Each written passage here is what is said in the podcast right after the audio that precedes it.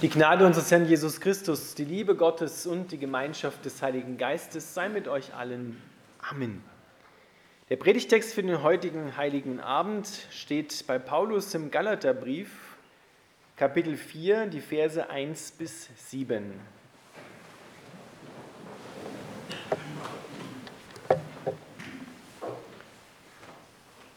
Paulus schreibt, stellt euch vor, ein Vater stirbt und hinterlässt seinem unmündigen Kind großen Reichtum.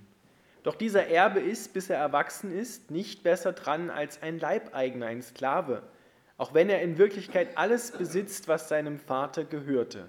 Er muss seinem Vormündern gehorchen, bis er das Alter erreicht hat, das sein Vater festgesetzt hat und ihn für mündig erklärt. Genauso ging es auch uns. Wie Unmündige waren wir allen Mächten, allen Zwängen dieser Welt ausgeliefert. Als aber die Zeit erfüllt wurde, seine Erfüllung erreichte, da sandte Gott seinen Sohn. Der wurde wie alle anderen Menschen von einer Frau geboren und wurde genauso wie alle unter das Gottesgesetz gestellt. Das geschah mit dem Ziel, dass er die, die unter dem Urteil des Gottesgesetzes standen, freikaufte und wir so das Recht erhielten, als seine Söhne und Töchter zu leben. Weil ihr also echte Söhne und Töchter seid, hat Gott ja auch den Geist seines Sohnes in unsere Herzen hineingesandt. Und der ruft aber, also Vater. Somit bist du nicht mehr ein Leibeigener, sondern ein Sohn und auch ein Erbe durch das, was Gott getan hat. Lieber Vater im Himmel, wir bitten dich, dass du uns deine Liebe ins Herz hineinfüllst, dein Wort an uns segnest. Amen. Ihr dürft wieder Platz nehmen.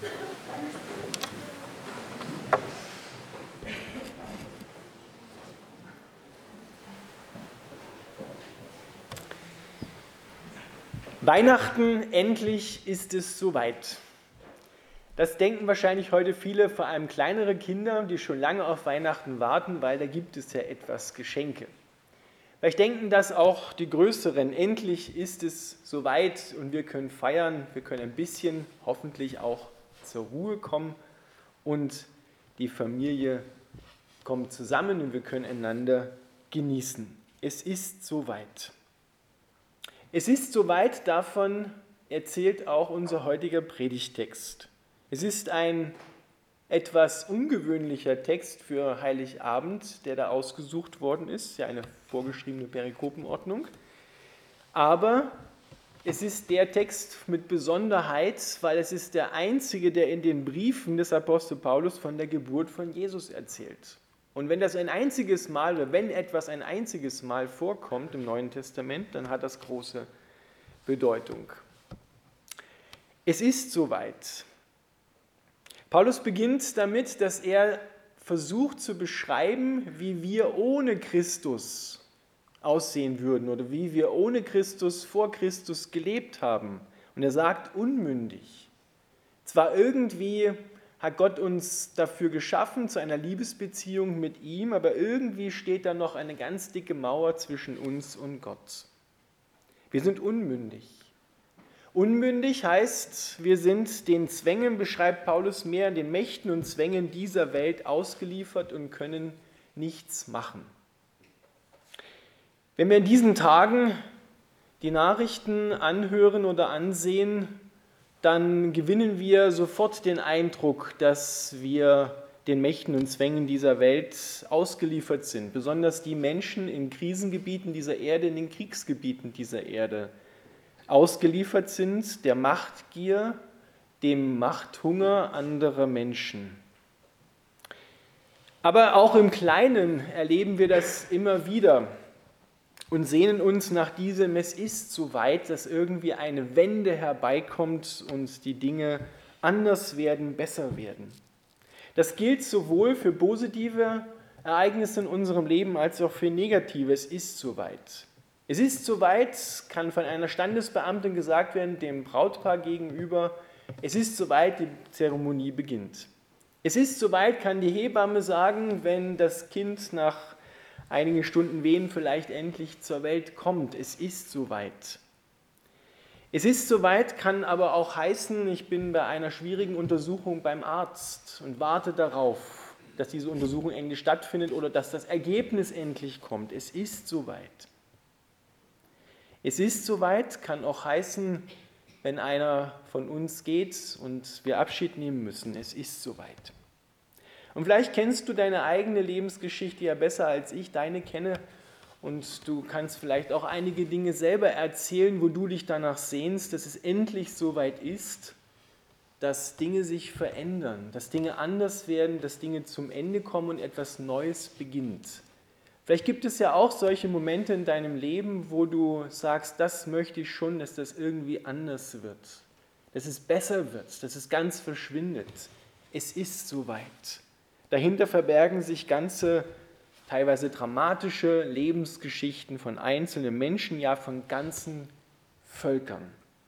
Wie sehr werden sich wahrscheinlich die Angehörigen in Israel danach sehnen, dass ihre Angehörigen aus den Händen der Hamas befreit werden? Wie werden sie warten auf dieses Ereignis? Es ist soweit.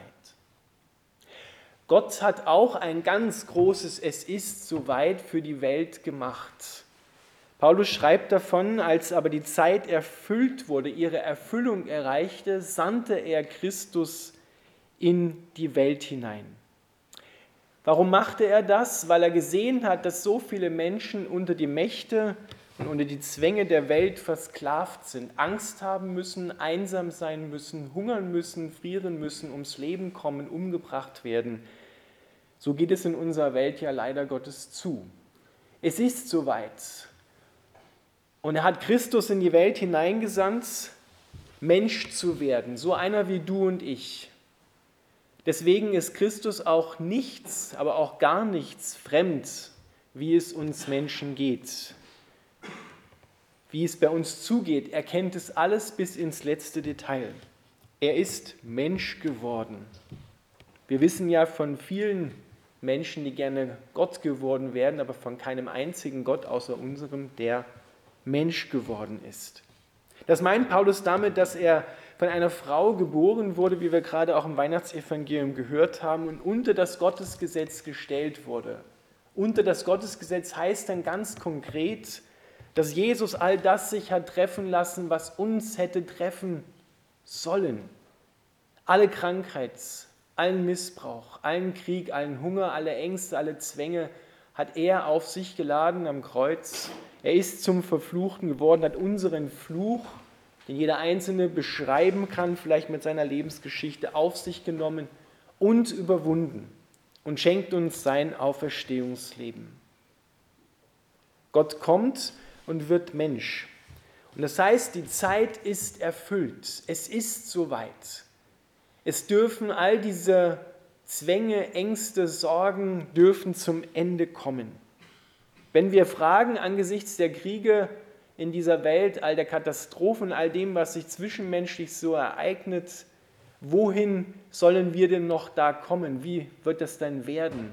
Es gibt einen Punkt, wohin die Welt gekommen ist, nämlich bis zur Krippe in Bethlehem. Ab da beginnt eine neue Zeitrechnung. Das ist sogar ganz wörtlich in unsere Welt eingegangen. Wir rechnen ja die Zeit vor Christus und die Zeit nach Christus. Weil diese Wende, dieses Es ist soweit, dieser Anfang und das Ende, was da geschehen ist, so grandios und so weltumwälzend war und ist. Christus kommt und er beendet die Zeit der Sklaverei. Er beendet das sich Sorgen machen, das Ängste haben in dieser Welt bis zur Krippe in Bethlehem und nicht weiter darf der Mensch unterdrückt werden. Dort beginnt dann später am Kreuz auf Golgatha die Auferstehung. Es hat begonnen und es wird vollendet werden, weil dieses Baby damals ist ja nicht klein geblieben, Gott sei Dank. Es ist groß geworden, ist erwachsen geworden, ist dann ans Kreuz gegangen und auferstanden und er wird am Ende der Zeit wiederkommen und das, was er angefangen hat, vollenden. Ich weiß nicht, was du dir in diesen Tagen vielleicht für Sorgen machst. Aber deine Sorgen dürfen auch bis zur Krippe nach Bethlehem kommen und dort darfst du sie loswerden, darfst du sie loslassen. Auch deine Zeit hier auf der Erde soll erfüllte Zeit sein.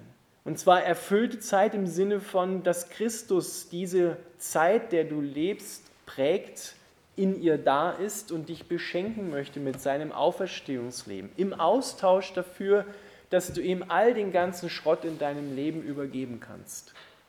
Dazu ist er in die Welt gekommen. Das meint Paulus, wenn er schreibt, es ist erfüllte Zeit. Es ist nicht mehr leere Zeit. Es ist Zeit umzukehren. Es ist Zeit, Ängste, Sorgen und Zwänge loszulassen. Jetzt ist es möglich. Vorher war es nicht möglich. Jetzt schon mit Christus, der in die Welt hineingekommen ist, der dich auch heute schon befreien will. Die Zeit, die unaufhaltsam alles zermalende und zermalmende Zeit, sie ruht in dem Kind in der Krippe. So dass der Psalmbeter im Alten Testament sogar ein ungewöhnliches Wort sagen kann. Er sagt, meine Zeit steht in deinen Händen. Das ist ja gerade unsere Erfahrung, dass die Zeit nicht steht, sondern dass die Zeit zu rennen scheint. Immer schneller, dabei vergeht sie immer gleich, jeden Tag. Aber wir haben sie viel zu vollgepackt vielleicht, diese Zeit, die wir leben können. Aber in Gott können wir zur Ruhe kommen, sodass wir sogar nachsprechen dürfen, meine Zeit steht in deinen Händen. Egal, was dir im Leben passiert, mit Christus in der Krippe ist eine neue Zeit angebrochen. Eine erfüllte Zeit, eine erfüllte Zeit voller Segen, voller Heilung, voller Trost, voller Gemeinschaft, voller Licht. Eine Zeit, die darin enden wird für die, die Christus angenommen haben und glauben, dass wir wie er auferstehen werden und mit ihm zusammen auf der neuen Erde leben können. Das hat schon mit Weihnachten begonnen.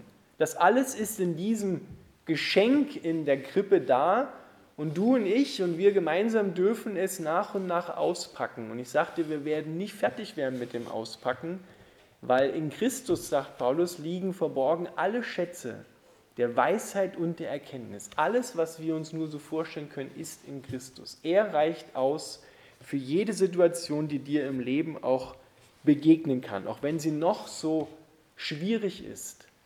Mit dem Kommen von Gott in die Welt hinein ist selbst die schwierigste Zeit, findet die schwierigste Zeit ein Ende. Es ist soweit. Das dürfen wir neu nachsprechen. Wenn du Christus in dein Leben einlässt, dann wirst du erleben, dass die Dinge, es ist soweit, wirklich passieren dass auch Geschichten, die vielleicht schon lange wären, wo du nicht geglaubt hast, dass da irgendwann sich nochmal was ändert, plötzlich zum Ende kommen und ein neues Kapitel in deiner Lebensgeschichte aufgeschlagen wird. Christus ist da, der Retter ist da. Das werden wir nachher gemeinsam singen. Und da ist es genau in dieser einen Zeile so drin, Welt ging verloren, Christ ward geboren. Das ist genau dieser Punkt zusammengefasst aufs engste, was geschehen ist. Die Welt war beim Teufel, aber Christus hat sie gerettet. Und ich glaube, zur Welt gehörst ja auch du und ich dazu. Auch wir sind also Gerettete, Geliebte, deren Zeit in Gottes Händen steht. Amen.